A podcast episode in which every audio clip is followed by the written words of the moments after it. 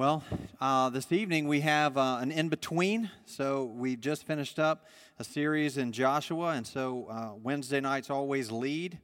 Of course, we were not here this Wednesday as we were celebrating the fourth of July, and so uh, there's a few weeks during the year that we don't have a handout, and we're in the middle of series, and so starting this Wednesday night, uh, you certainly want to be here. There's going to be a new series starting in Hebrews. And so you want to be here for that. And uh, as we begin our new study, we'll spend several, several weeks in Hebrews.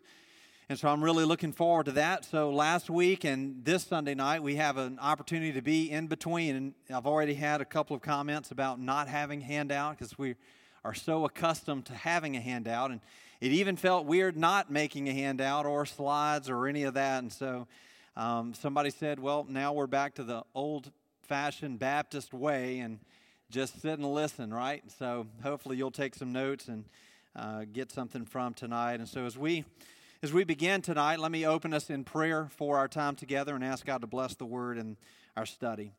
Uh, God, we come to you tonight. Lord, we thank you for this day. And Lord, what everything means on Sunday for us, God, as New Testament believers, as we gather together, Uh, Lord, corporately to worship you, God, to encourage each other, to be encouraged. And so tonight, as we look to your word, God, we ask for, uh, Lord, for insight, that you would speak to our hearts. God, I pray that you would challenge us, uh, Lord, to see things the way that you see things, to correct our understanding, God, to guide our hearts to know you, uh, God, to follow you closer.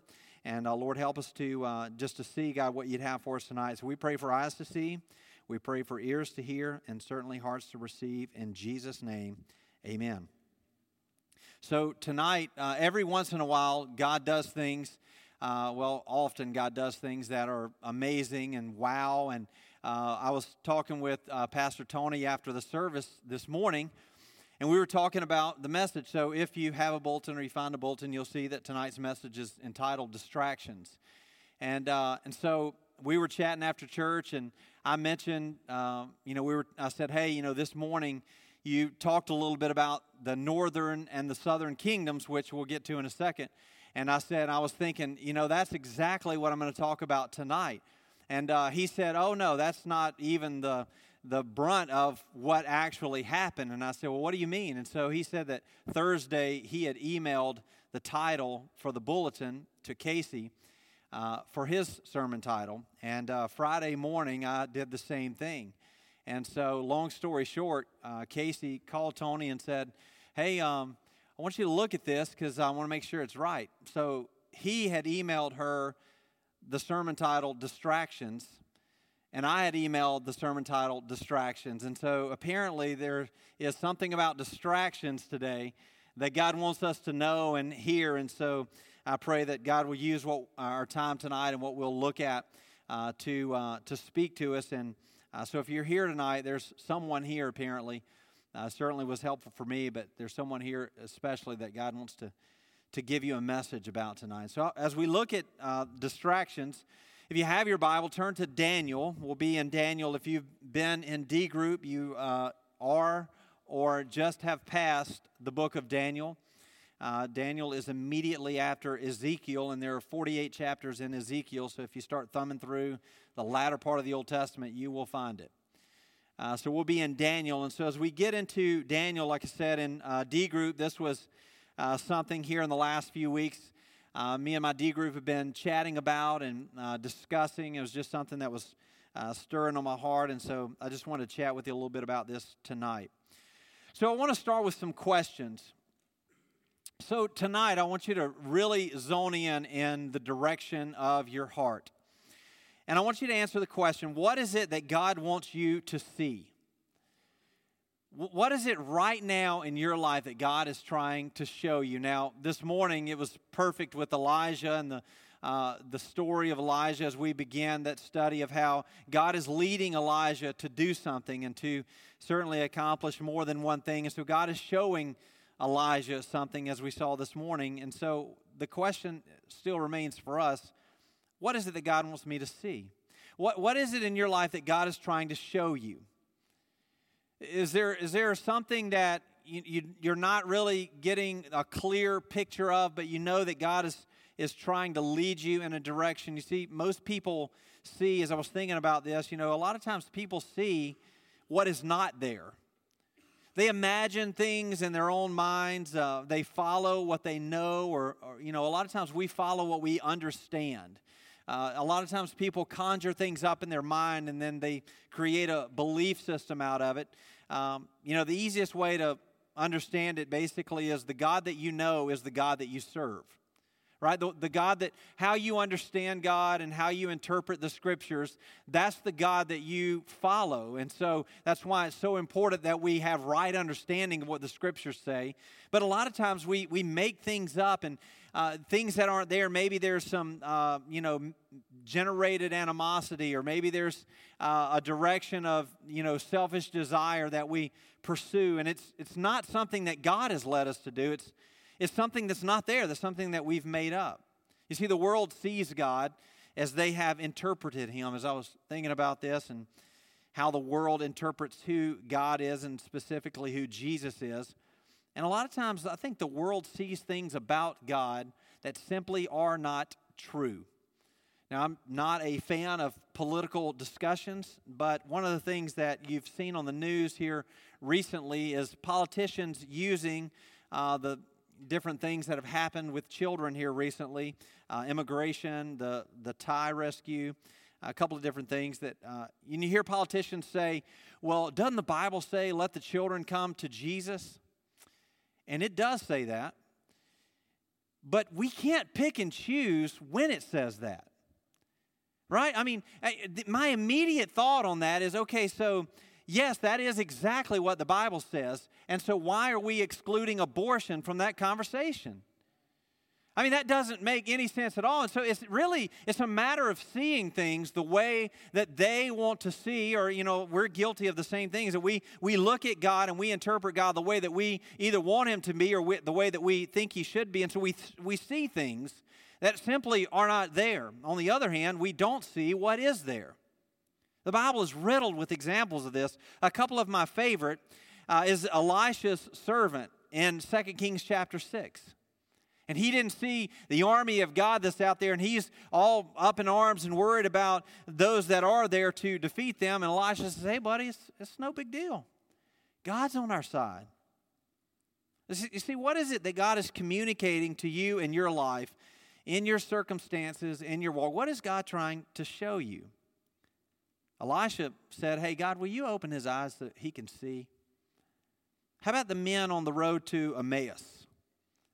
Right after the resurrection, they're walking. Jesus comes in beside them. They have a conversation. And the Bible says that they finally recognized and realized who it was that was with them, that it was Jesus. But this entire time they spent with him, they didn't realize who was there. So again, we don't see what is there. How many of those instances happen in our own lives? I mean, it happens all the time. I, I think about the speed of life today, and uh, my life is very busy, and so I think about all the things that go into that and and the lies that we have bought as a society of the things that we've got to do and the way, you know, we've got to keep up and we've got to participate, all these things. And I ask myself the question, what is it in my life that I'm not seeing? What is it that God is trying to show me? You see, what is it that causes us to miss these things? You know, you you look at your life and you see you see things happening. I mean, just this morning, a miraculous example of the salvation that God brings uh, to people. And, and there's so many stories, thankfully, in our church about that. I mean, I think about what Pastor Tony said this morning, that there were sixty people who were baptized during the book of John. And then I think about John twenty, thirty-one, where Jesus or John said, well, the purpose of this book is so that they may believe, which is exactly what happened. So what causes us to miss these things? When I was a little boy, uh, I grew up riding four-wheelers. It was actually three-wheelers back then, but uh, all the time. And so I would ride for hours and hours and hours in the woods all the time. And so I can remember, you know, every Sunday we would always come home from church and we would get on the three-wheeler and we would go ride. And we would ride all afternoon until it was time for church again. And Saturdays I'd spend all day in the woods and uh, summer days. And so this one particular Sunday, we were out riding, and uh, my mom was driving the four-wheeler or the three-wheeler. And uh, so, you know, a few three-wheeler, of course, you know, one wheel in the back, two in, uh, two in the back, one in the front. And so my mom's driving, and, and I'm sitting on one uh, fender side, and my sister is sitting on the other side of the fender, and we're just riding. Well, I wasn't paying a whole lot of attention. And so we're going, and, you know, we've got a bunch of other three-wheelers with us that we're riding with. And uh, something caught my eye, and I lost attention to hanging on. Now, I was probably, I don't know, six or eight years old at the time. And when I did, I fell off of the three-wheeler. Where, you know, my mom is in front of me, and so she's driving, so she has no idea that I have lost, you know, my control of riding. And so I fall off the three-wheeler, and the back tire, I fall on the ground, and the back tire runs completely over me. And so here I'm laid out in the middle of the woods, and I've got tire marks across my chest where my mom has run over me with the three-wheeler. And, of course, you know, mom's You know, she panicked, and so they get me on the three-wheeler and rush me to the hospital and, you know, make this big deal about it. And thankfully, you know, it was all right. And uh, and so I, I, was, I was thinking about this distraction tonight, and I thought about that moment. My brain went back to that moment that I was distracted. And in that distraction, I fell off and ended up getting injured. And so we find ourselves in Daniel this morning, this evening. Why do I keep saying that? And uh, and as Pastor Tony mentioned this morning, he talked about the northern and the southern kingdoms. The nation of Israel, after Solomon, uh, had some dissentious times, and th- so they split. And uh, and instead of staying focused on God and the miraculous deliverance that he had given them, they formed two teams, so to speak. So the northern kingdom went so far as to disregard the existence of the southern kingdom. They said, you don't have to go to Jerusalem anymore. And so what they ended up doing, thus, is disregarding God. And so all the while, what God was trying to do to the northern and the southern kingdoms was to show his faithfulness. We talked about this this morning in Sunday school. And, you know, God is showing his faithfulness to these two uh, northern and southern kingdoms and his patience to Israel. Yet Israel didn't see that. So the northern kingdom was captured by Assyria. And uh, the Assyrians actually immediately began to replace the northern kingdom with Gentiles. And so as they removed the Jews, they started infiltrating Gentiles to, to disseminate or displace all of the uh, Jewish remnants there. Now, the southern kingdom, however, which is Judah, they continued longer. And so Assyria took over the northern kingdom. But Judah was able to stick around. And so all this will come together in a second. And so Judah was uh, actually together uh, as a kingdom for Uh, almost one hundred years longer because of obedience, because of repentance. You see, there was a few godly kings that existed in Judah. Josiah probably was one of the most recent that Judah had before they were taken captive. And so when Egypt, their ally, was taken captive, then subsequently so was Judah. And so we find ourselves in Daniel chapter one. And so the Bible says that uh, some of Josiah's kids, uh, Jehoiakim, here in uh, verse one, in the third year of the reign of Jehoiakim, king of Judah, Nebuchadnezzar, king of Babylon, came to Jerusalem, and he besieged it. And so Nebuchadnezzar comes in, and, and he uh, you know, take, takes them all captive. And so there's some guys that we're introduced to that we'll come to know in the book of Daniel, known by, of course, Daniel, which means God has judged, or God is my judge. We have Hananiah, which means Yahweh has been gracious. We have Mishael, who, which means who is what God is. And uh, we have Azariah, which means Yahweh has helped. And so we've got these four guys amongst the others that are taken captive that the Bible in Daniel zooms in on a little bit and gives us some information about these guys. Now, now these were guys that were obviously following after God. I mean, think about their names, right? It's just like uh, with Elijah this morning. It's obvious that uh, their lineage is someone that is pursuing God. And so these are guys that grew up in Christian homes, right? They, they had parents who named them names to remind them of who God is, and they were focused on the things of God. And yet in the midst of their fellowship, in the midst of their uh, following after God, they, along with everyone else in Judah, was taken captive. Now, it's just like we were talking about this in Sunday school. I mentioned in Sunday school, we were talking about the brook uh, drying up in uh, this morning in Kings with Elijah. He found himself beside the brook because of obedience. And yet the brook dried up, right? And so we see that these guys are pursuing God. Daniel and his, his friends are pursuing after God, and yet they find themselves in captivity. You see, it's possible. I don't know, I was just thinking through this. Is it possible maybe that they came to faith under King Josiah? Maybe. However, the residual other worship, here's Je- Jehoiakim, who's not following after God, takes place around them, and, and it affected them to the point to where it completely changed their life. So here's their leader, their king, who's not honoring God, and because of that, their disobedience of the nation ends up in their captivity to the Babylonians. And so we see in Second Kings twenty-three, it says, "And he did what was evil, Jehoiakim, in the sight of the Lord, according to all that his fathers had done."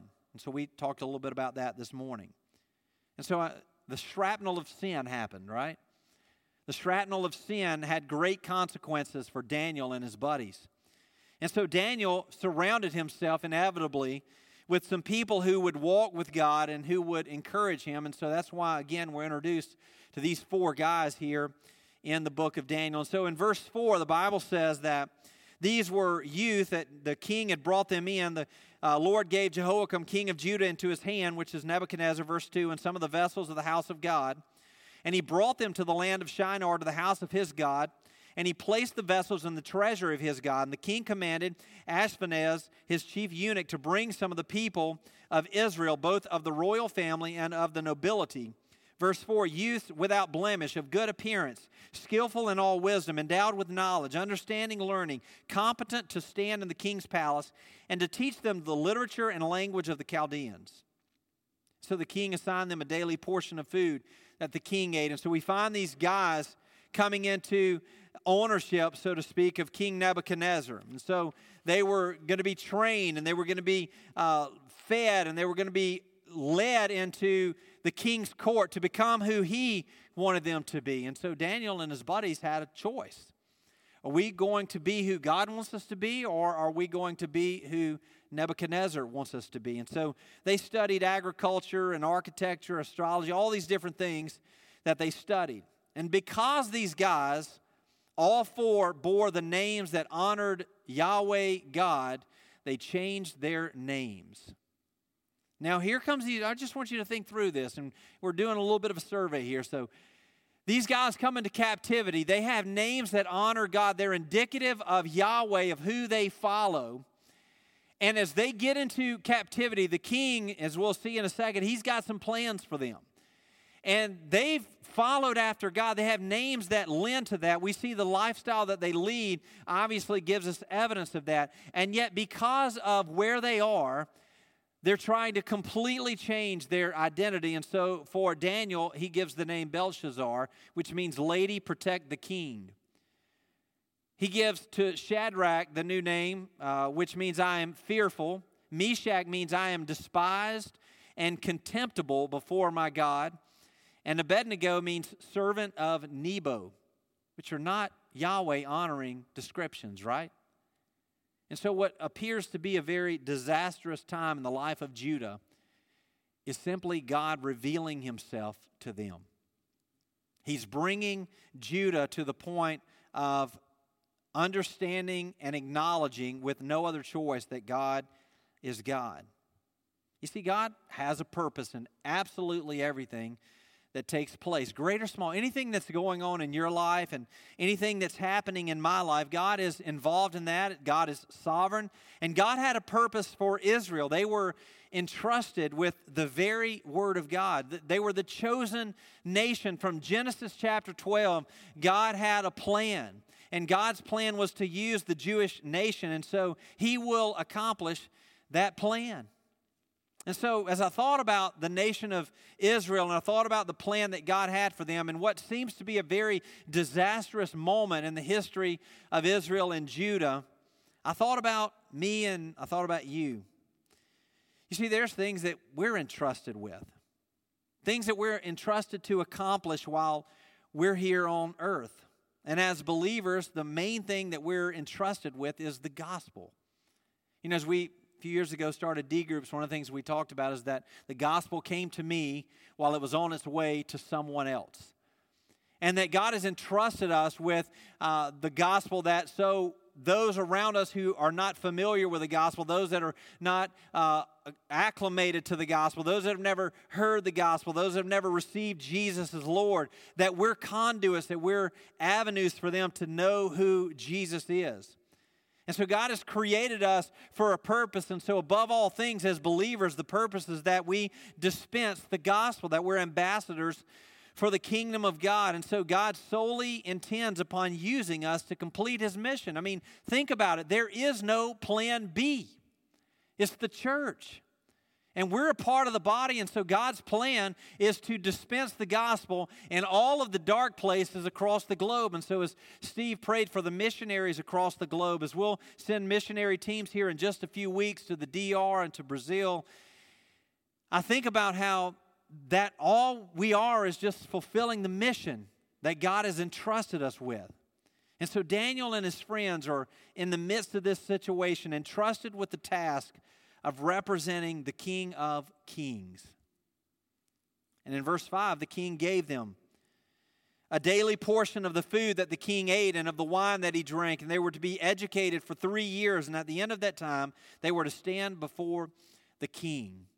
So I want to share with you tonight just a couple of things about distractions that I jotted down this week that I think are trying to steer us, maybe steer you off course to where God has intended for you to go. Number one, there are seemingly good things in life that are simply distractions.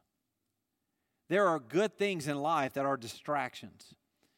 I mean, we could sit here the rest of the night and talk about how God has blessed you and God has blessed us corporately, and uh, how God has used different things in your life to bring you and me where we're at. And, and, and most of those, if not all of those things, would be good things. The, every good gift comes from God. And so I think about all these things that God has given us, and we read this verse in verse five. It says, the king assigned them a daily portion of the food that the king ate. And I think to myself, well, that sounds pretty good. I mean, you're sitting at the king's table. You're a captive. You're a prisoner of this king, and yet he chooses to give you the king's meat. He chooses to give you the king's drink. And so, again, on the outside, well, you know what? That might not be a bad thing. Here they are in captivity, and instead of being treated like captives, they're actually being treated like royalty, at least from the means of receiving the food. You see, Nebuchadnezzar, the one who defiled the very things of God, remember in verse two it says that he brought the vessels of the house of God and he put them in the house of his God. The very things that Nebuchadnezzar is, that are of God, he is treating these captors to the very best that he has in his kingdom. So again, on the outset, we look at this and say, okay, well, this is, it could be a good thing. So I, I got to thinking about our good things, like raises at work. Those are good things. Every, you know, if we all showed up tomorrow at work and they said, you get a raise today, that would be a good thing, right? Wouldn't be bad. Promotions, new areas of responsibility. I mean, there's a lot of things that we could talk about, right? A lot of things that God blesses us with. Uh, possessions, you know, maybe God gives you something new. Maybe God gives you something different. All these things that God gives us, but if they are things that distract us from who God is and what God is accomplishing through us, well, then they become bad things. And you see, with, with Daniel and his and his buddies, you see, they had decided that they were going to honor God no matter what. You see, what our culture has done is they've said, well, you look, you can you can honor God and you can do these other things too. Our culture has convinced us that good jobs, nice things, big paychecks, that's the pinnacle of life, right? If you reach that, you know, last Sunday night, uh, Pastor Tony talked about the basketball contracts and making nineteen thousand dollars an hour or something. That's the pinnacle of life, right? That's what the world says. Is it really the pinnacle of life, though? You see, those are all good things. I mentioned promotions, raises, uh, things maybe God gives you, but is it possible that they distract us from the one thing that really matters? I mean, just, just think about the last thing that you got, whatever it is, I, whatever it is. Did it cause you to pursue God more or less? Think of the last good thing that you would categorize in your life. Is it something that you took and, and used it for the kingdom, or is it something that you took and used for yourself? How about, how about time? I, I, I'm a big advocate of time margin. What are we doing with our time? What does margin look like in our life? I, I am as guilty of this as anybody. But here's the question I wrote down. Is there any time in our lives to talk to our neighbors? Distractions, right? I got to get kids to ball practice. I got to I got to go show up for this. I got to be here for that. I've got lots of obligations. I'm, I mean, again, I'm, this is to Matt as much as it is to anybody. Is there any time in your life to spend intentionally with your family? Oh, we're doing good things. We're busy. Our kids are involved in all these activities. I'm involved in this and this and this. But are you intentionally spending time with your family? I'm not I'm just talking about being in the same room, but I mean redeeming it. Not just being around them. Distractions. Activities are distractions. I mean, really, if, if the lights were turned out today and we stood before God and we said, all right, God, here's my Monday schedule, what would he say about that? Well, that's redemptive, that's redemptive, why are you doing that? I mean, really, you know, look at all the things that we tie ourselves up in. And we get so busy, and then we get busier, and we think that we're accomplishing things, and, and maybe we are accomplishing things, but is it the right thing? You see, Daniel and them had decided that not eating this was a decision they made long before they showed up in Babylon. You see, eating the king's meat was uh, directly disobeying a command not to eat meat that had been uh, sacrificed to pagan gods. Not drinking strong drink would be an, a direct disobedience to what God had commanded them. You see in verse uh, four of Jeremiah twenty-nine, thus says the Lord of the hosts, which is the time that the Babylonians had taken Judah captive. Jeremiah writes this. He says, thus says the Lord of hosts, the God of Israel, to all the exiles whom I have sent into exile from Jerusalem to Babylon. This is what he says. Build houses, live in them, plant gardens, eat their produce, take wives, have sons and daughters. Take wives for your sons. Give your daughters in marriage that they may bear sons and daughters. Multiply there. Do not decrease. In other words, get to know your neighbors. Seek the welfare of the city where I've sent you into exile and pray to the Lord on its behalf, for in its welfare you will find your welfare. For thus says the Lord of hosts, the God of Israel, do not let your prophets and your diviners who are among you deceive you, and do not listen to the dreams that they dream. For it is a lie that they are prophesying to you in my name. I did not send them, declares the Lord. Distractions, right?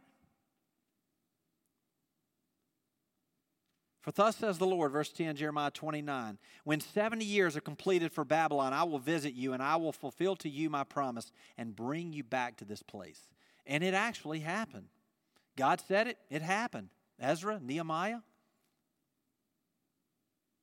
So as I was reading through this, I thought, distractions. Like we hear what we want to hear.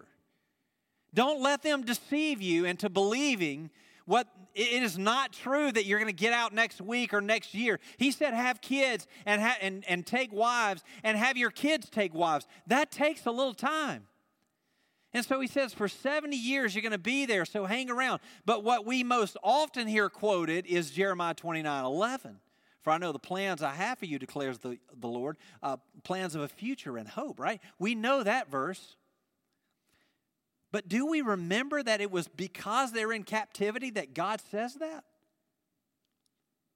See, we see things the way that we want to see them, and we convince ourselves that we're doing the right thing. I mean, think about this. In the midst of captivity, God is still showing himself. He's revealing himself. Because why? Because they are not distracted. They are focused on who God is, and they will not allow their convictions to be altered. So most of you are familiar with my story of how after seminary, uh, God moved us back, and uh, we went through a very uh, difficult time trying to figure out where God wanted us to go and what God wanted us to do. But I knew, I knew deep within my heart there was there was something there that God wanted me to do, and so we were very careful about what we did. Um, we didn't accept any positions or do anything. Uh, we just said, we're going to wait. Just like Elijah, we're going to wait. And so I remember um, in May of that year, I got a phone call. And so here we are, and it is ground zero for us. It's, you know, very difficult, again, as I've shared a couple of times my story, and so we're trying, we're struggling, we're trying to figure out, God, what is it that you want to do? God, what is it that you want us to do? God, where is it that you want us to go? And I remember, you know, I shared how, uh, I, I remember the song came out and it said, uh, Jesus, please don't let this go in vain. And I remember, I remember that time was very difficult, and I remember praying that, God, I want you to redeem this. What, whatever you do, I want you to redeem it. And so I, I got a phone call. And, it, you know, we're in the middle of a difficult situation, and this is the phone call you want. Hey, Matt, we want to offer you a job. Okay, well, I'm, I need a job. So, you know, what are we talking? And so I was offered a job in Noonan, Georgia, and uh, which is right south of Atlanta, not too far, close enough to drive. And uh, it was a very high-paying job. And so I remember, okay, um, well, I, you know, I want to talk to my wife about it, but, you know, what do I need to do? You know, what is, what's the next step look like? Well, we want you to come over here, and, uh, we'll, you know, we'll get everything set up, and we need you to come over and, you know, have your interview, and, and we'll get it all taken care of. So I remember, I mean, that's the call you want, right? I mean, who wouldn't, you know, high-paying job, opportunity to live in Atlanta. You know, lots of stuff is happening in Atlanta. I remember wrestling with that. And I remember struggling with that distraction, because that's what it was. It was a distraction to try to get me to pursue things that God was not involved in. Now, again, you find yourself in this difficult situation, and that's the answer that you've been asking for, seemingly, for several months now, and it's the wrong answer. And so on Friday, and so I was supposed to go Monday, and on Friday and Saturday, and I just remember sitting on the front porch and thinking, it's, it's not right. It's, it's not right. And so on Monday, I called and I said, you know, I appreciate the opportunity, but it's just not right. That's it's just not right. It's a distraction. And so I look back on that with zero regret, because I I knew in my heart where God wanted me to go. I didn't know the geography, but I knew the ministry. I knew God had something in store for me. And so I think about Daniel, and he's in this moment, and he's got a phone call from Noonan, Georgia, right? Hey, Daniel, we got some good food for you. We got the best there is, and we want to give this to you. It's going to help you. And the Bible says in, in verse eight, Daniel resolved that he would not defile himself with the king's food or with the wine that he drank. Therefore, he asked the chef, the chief of the eunuchs, to allow him not to defile himself. He said, I'm not taking it. And so here's this seemingly good thing. And in, in our lives, in every one of our lives, there are good things. I mean, you look around, and it's just, it's America, right? There's just all these things around us that we, it's the land of opportunity. And there's all these things that we can get tied up and involved in. And, and again, it's not like they're bad things. And then I think about this, that if it's a distraction from who God is, then it's a terrible thing. And yet we spend time after time, after week, after month, after lifetime, and we look back, and, and you you know, you go to funerals and you see lives of the people that you know and love, and and they're spinning their wheels. And Daniel said, mm-mm, it sounds good, but I'm not doing it. So he resolved that he wouldn't do it. Distractions may be good, but they turn out They could be actually really bad. You see, number two, distractions also come in all shapes and sizes. So we know the story with Daniel, right? Daniel and his buddies didn't do it. Turns out that they were right. Imagine that. And uh, so God uh, not only gave them favor, that he made them better than the guys who were taking the king's meat. And uh, so they were t- receiving positions of favor. And so in uh, verse ten, we see here that it says, the chief of the eunuchs said to Daniel, I fear the Lord, uh, my Lord the king, who assigned your food and your drink. For why should he see that you are in worse condition than the youths who are your own age? And so you would endanger my head with the king. And so I thought about all of these different ways that distractions come in different shapes and sizes. And so we can make a list a mile long. I just wrote three tonight. That fear is a distraction in our life. I have done it. You have done it. We have all done it. We've allowed fear to determine our decisions. Maybe it's something that we're afraid of. Maybe we're afraid of the outcome. It's simply a distraction. It's a negative motivator. We're, we're not following, we're not pursuing it because we desire it. We're not pursuing it because we're afraid of it. And so fear is, is, a, is a motivator in our life that distracts us from what it is that God really intends for us to do. The, the distraction of fear is characterized by avoiding things for God simply out of fear of the potential outcome. Well, what if I say yes? What, well, what would my life look like? Well, what, well if I say yes, where, where, where will that lead me? You see, I, I've used this verse a lot in my life. Your word is a lamp unto my feet and a light unto my path. I wanted to say my word is a Q-beam unto your life. That's what I wanted to say, right? I wanted to say that, you know, my word is going to give you the next forty-seven steps, and then when you complete those, we'll talk about the rest. That's not what it says, though. A lamp unto my feet means I can see where I'm going next, the very next step. And just like this morning with Elijah, when Elijah takes the next step, then God says, okay, I want you to do this. So what is the enemy using in your life that you're afraid of? Proverbs twenty-nine twenty-five says, the fear of man lays a snare, but whoever trusts in the Lord is safe. Fear. The chief said, hey, buddy, listen, if you don't eat this food, I, that's my neck on the line. I, you can't, you can't do that. You know what will happen to you if you don't eat the king's meat? What scare, ta- what scare tactics are you allowing in your life?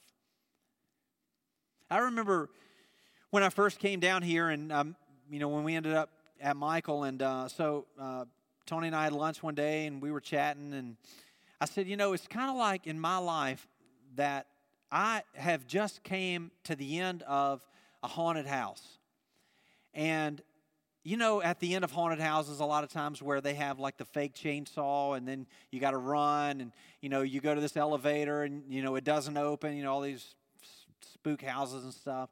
I said, it's it's like I'm I'm running, and I'm not running away from something, and I'm not running to something. I just, I just feel like I'm running right now. And, and what it was is God was drawing me. He It was like, hey, listen, you know, all the legalism in the past that you've encountered, that's not a part of you anymore. But it was it was almost like I was in this middle area of my life. I can relate to Elijah. I can relate to Paul and his seminary in the sand, so to speak, when you're in this moment to where you're leaving that which was behind you, but you're really not sure what is in front of you. And and that's uncertain. There's there's there's anxiety in that for me it was. I mean, I'm just being honest with you. There, there are moments to where when we don't know what tomorrow brings and we look at it, there can be fear involved in that. But if you allow that fear to determine your direction, well, now it has become a distraction. You see, Psalms talks about fear, right? Psalms fifty-six three, we used to talk with our kids about this a lot. When I am afraid, I will trust in you. I mean, we're going to be afraid, right? Fear, I mean, it's, it's going to happen. I don't know what tomorrow looks like. God, I don't know. I don't know how this is going to end. God, I don't know if you, you know, if, if this is where you're calling me to go, I'll go, but I don't know what that looks like. And there can be trepidation in that. That's okay, right? I mean, I mean, none of us are superhuman. We can deal with that as long as it doesn't become a distraction. And so I think the enemy uses fear a lot to derail us, to distract us, to keep us away from something that's not really scary at all. It's actually really good for us. But the enemy uses something like a spook house, so to speak, to scare us, and he uses something that's really false. It's a mirage. It's not true. If you if you just simply trust and you power through that fear and you say, God, I'm just going to depend upon you through this fear. God, I, well, I don't know what it looks like and I'm terrified, but as long as you're with me, I'll go. I mean, think about Daniel. How, what did it take? What bravery did it take to say, I, I'm not eating that? I mean, you know, Daniel showed this multiple times in the book of Daniel with the dream. Hey, don't kill us. I'll tell you what the dream is. And then what does he do? He goes back to his buddies and said, hey, they want to know about this dream. We should start praying. And then God shows him the dream, and then he comes back and reveals the dream. And so fear, fear is a distraction. It has been for me. It certainly is, you know, could be for you. The second thing that I wrote down here, uh, the distraction comes in all shapes and sizes, is people can be distractions. In Daniel chapter two, it says, because of this, the king was angry because nobody could interpret his dream. It says, so he commanded all the wise men of Babylon to be destroyed. In Daniel chapter three, it says, if this be so, our God whom we serve, Shadrach, Meshach, and Abednego are saying, uh, is able to deliver us from the burning fiery furnace, and he will deliver us out of your hand, O king. But, I love this verse, if not, be it known to you, O king, that we will not serve your gods or worship the golden image that you have set up. Here's Nebuchadnezzar trying to influence these guys to do something that they know is not right. And so they said, hey, I'm not going to allow a person to distract me from what I know God called me to do. God said not to worship anything but him. God said not to take meat that had been defiled by a sacrifice to a pagan god. I'm not doing it. And he says, be it known to you that we will not serve your gods. He had determined in his mind and in his heart, all three of these guys were not doing it. Because they weren't allowing someone to be a distraction. You know, it would have been easy, and some would even say acceptable, for Daniel to take the king's meat in the circumstance that he found himself in, right? I mean, there would be people who would justify that. There would be people who would justify Shadrach, Meshach, and Abednego changing their worship just for a few days. We, we just got to make it these seventy years, guys. If we can just make it these seventy years, then we'll be okay. But they said no. I thought about how people can often say things that invoke emotions in our life. Has that ever happened to you? Somebody said something positive to you, and it, it, it invoked an emotion. It made you feel a certain way. Maybe you were encouraged, and it maybe led you in a direction, but it also happens in the negative to where so you can be having the absolute best day possible, and someone can say something negative to you or about you, and it changes everything. Right? It's a distraction. How, how people say things and, and invoke these emotions, or they do things that cause us to turn our focus away from God. It, in every area of my life, that's happened to me. I mean, every single area of my life. Somebody said or done something. There can be a hundred good things going on. Is this you? Maybe this is only me. There can be a hundred good things going on in your life, and there can be one negative thing happen, and all of a sudden, all you can think about is that one negative. Right? You got a hundred friends who love you to death, and you got this one person, and you're like, man, what have I done? And so you, all this, you know, self-reflection. Is that just me? Is that, maybe you've done that before? People, man, we jack things up, don't we? I mean, it's not just them, it's me too. I've done that to people, right? I mean, we are so we, we are so caught up in the now and, and all the, the things that are around us that, I mean, I just, I think back, you know, things that I've said or done in the past, and I think, man, that was so dumb. People distract us. I, I think, why did I let that bother me? Why did I let that, you know, redirect me? Fear, people. Again, this list could be a mile long. I thought about circumstances. In Daniel chapter two, Daniel made a request of the king after he had been given favor by King Nebuchadnezzar. Daniel came in. All of him and his guys looked better than all of the rest, and so he was given favor. Nebuchadnezzar had a dream. You know the story. If not, you can go read in Daniel chapter two. No one could interpret it. The king wanted everyone killed. Daniel comes in and says, hey, I can tell you what your dream is about. And he stands before the king and said, look, only God can do this, but God told me, so here's what your dream is. And so Nebuchadnezzar's, of course, in awe. And so in uh, t- chapter two, at the end of chapter two, he's promoted. And so Daniel makes a request of the king, and he appointed Shadrach, Meshach, and Abednego over the affairs of the province of Babylon. But Daniel remained at the king's court. And so Daniel was given favor. You see, Daniel was given favor in his life to be over something, that he went from a captive to now he's a captive in charge, kind of like Joseph, right? Joseph was in prison and then he was given favor. Joseph was in Egypt and he was given favor. I think a lot of times favor can cause us to look at the blessing and focus on the blessing instead of who gave us the blessing. A distraction. The good things, again, you know, just like I said, seemingly good things turn into bad things. In bad times, we often focus on survival instead of what God is doing. We find ourselves in difficult situations, difficult circumstances, and a lot of times we don't look up, we look around. And we say, you know, well, I got to get out of this. I got to figure this out. So here's a question for you. If today is as good as it gets, is it good enough? If today is, if, if the lights are turned out in your life, you leave here and you check out, has it been sufficient? The things that you have, the things that you've done, the places that you've been, the lives that you've been involved in, if today is as good as it gets, I've said this a lot. Melanie can vouch for me. If today is as good as it gets, man, what a ride it's been, right? thirty-nine in a few months has been awesome. So if tomorrow I cease to exist, it's been good. I mean, it has. I, God has done exactly what, you know, hopefully what He wanted in my life. And He's done far above what I could ever imagine. Think back twenty years ago, sitting in Jones County, God, what do you want to do with my life? And look at where God has brought me and all the places that God has taken me and all the things that God has allowed me to be involved in. If today is as good as it gets.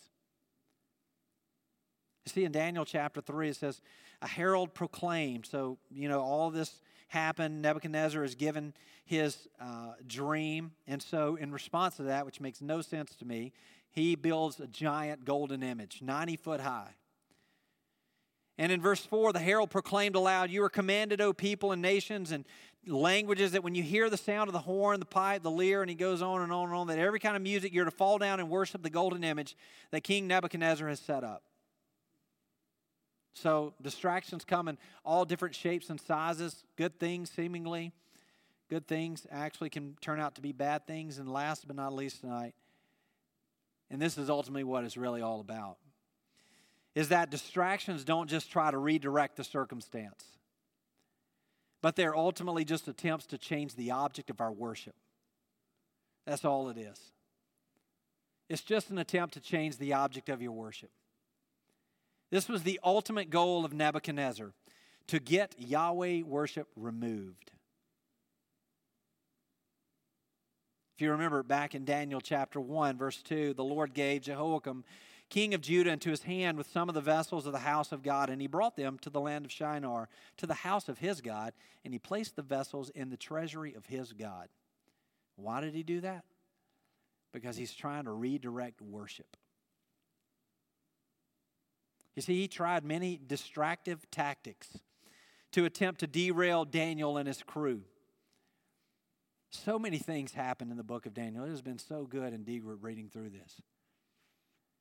Daniel and his guys are tempted with the king's meat. They don't take it. Daniel interprets the dream. Nebuchadnezzar builds a golden image. They make a decree that you must worship the golden image. Shadrach, Meshach, and Abednego are thrown into the fire. It didn't work, right? And then we see another decree made in Daniel chapter six, and Daniel is tossed into the lion's den. An eighty or ninety-year-old man tossed into the lion's den. Many distractive tactics. So the events that are going on in your life, what's happening right now? What's going on? Family going good? Dissension in your home? Work is great. It's not good. I want you to think about that. Someone said something that bothered you, or you just haven't felt settled lately. I wonder why that is. Are they distractions? Are you seeing things that really don't matter?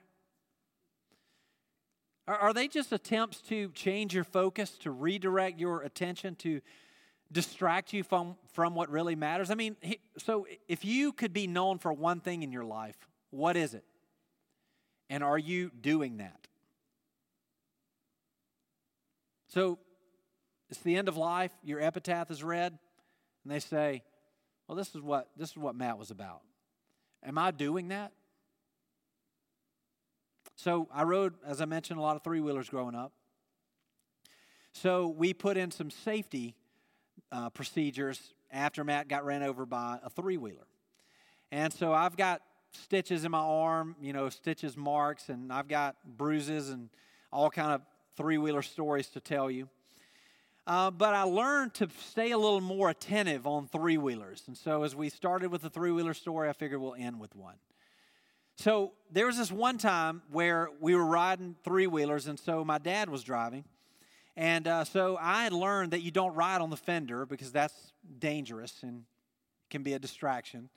And so I was right behind my father, and I had my arms wrapped around him and my head buried into his back because I wasn't falling off again.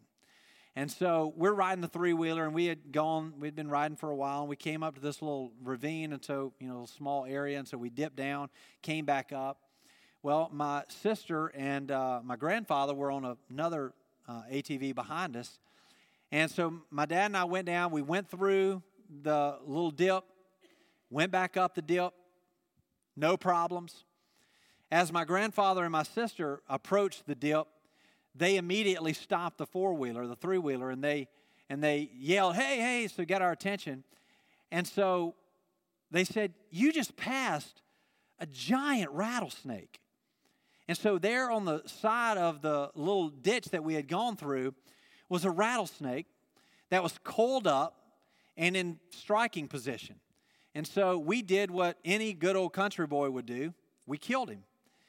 And we brought that rattle, we brought, we cut his tail off, the rattlers, you know, that's the prize of the rattlesnake. And we brought that rattlesnake home, the rattlers. thirteen rattlers in a button. We still have those rattlers today, by the way. And so I thought about, as I was thinking about distractions, and, you know, Matt was distracted, Matt fell off the three-wheeler, and I thought about that other story of the rattlers. And there was this distraction, and it was a dangerous distraction. It was a rattlesnake that, for a young boy, could make you sick or potentially kill you. But I didn't see the rattlesnake. And the rattlesnake didn't scare me. The rattlesnake didn't bother me. Why did the rattlesnake not bother me? Because I never even saw it. And the reason I didn't see that rattlesnake is because I had my head buried into my father. And I was just focused on, wherever my dad goes, that's where I'm going. Isn't that what we ought to say about distractions?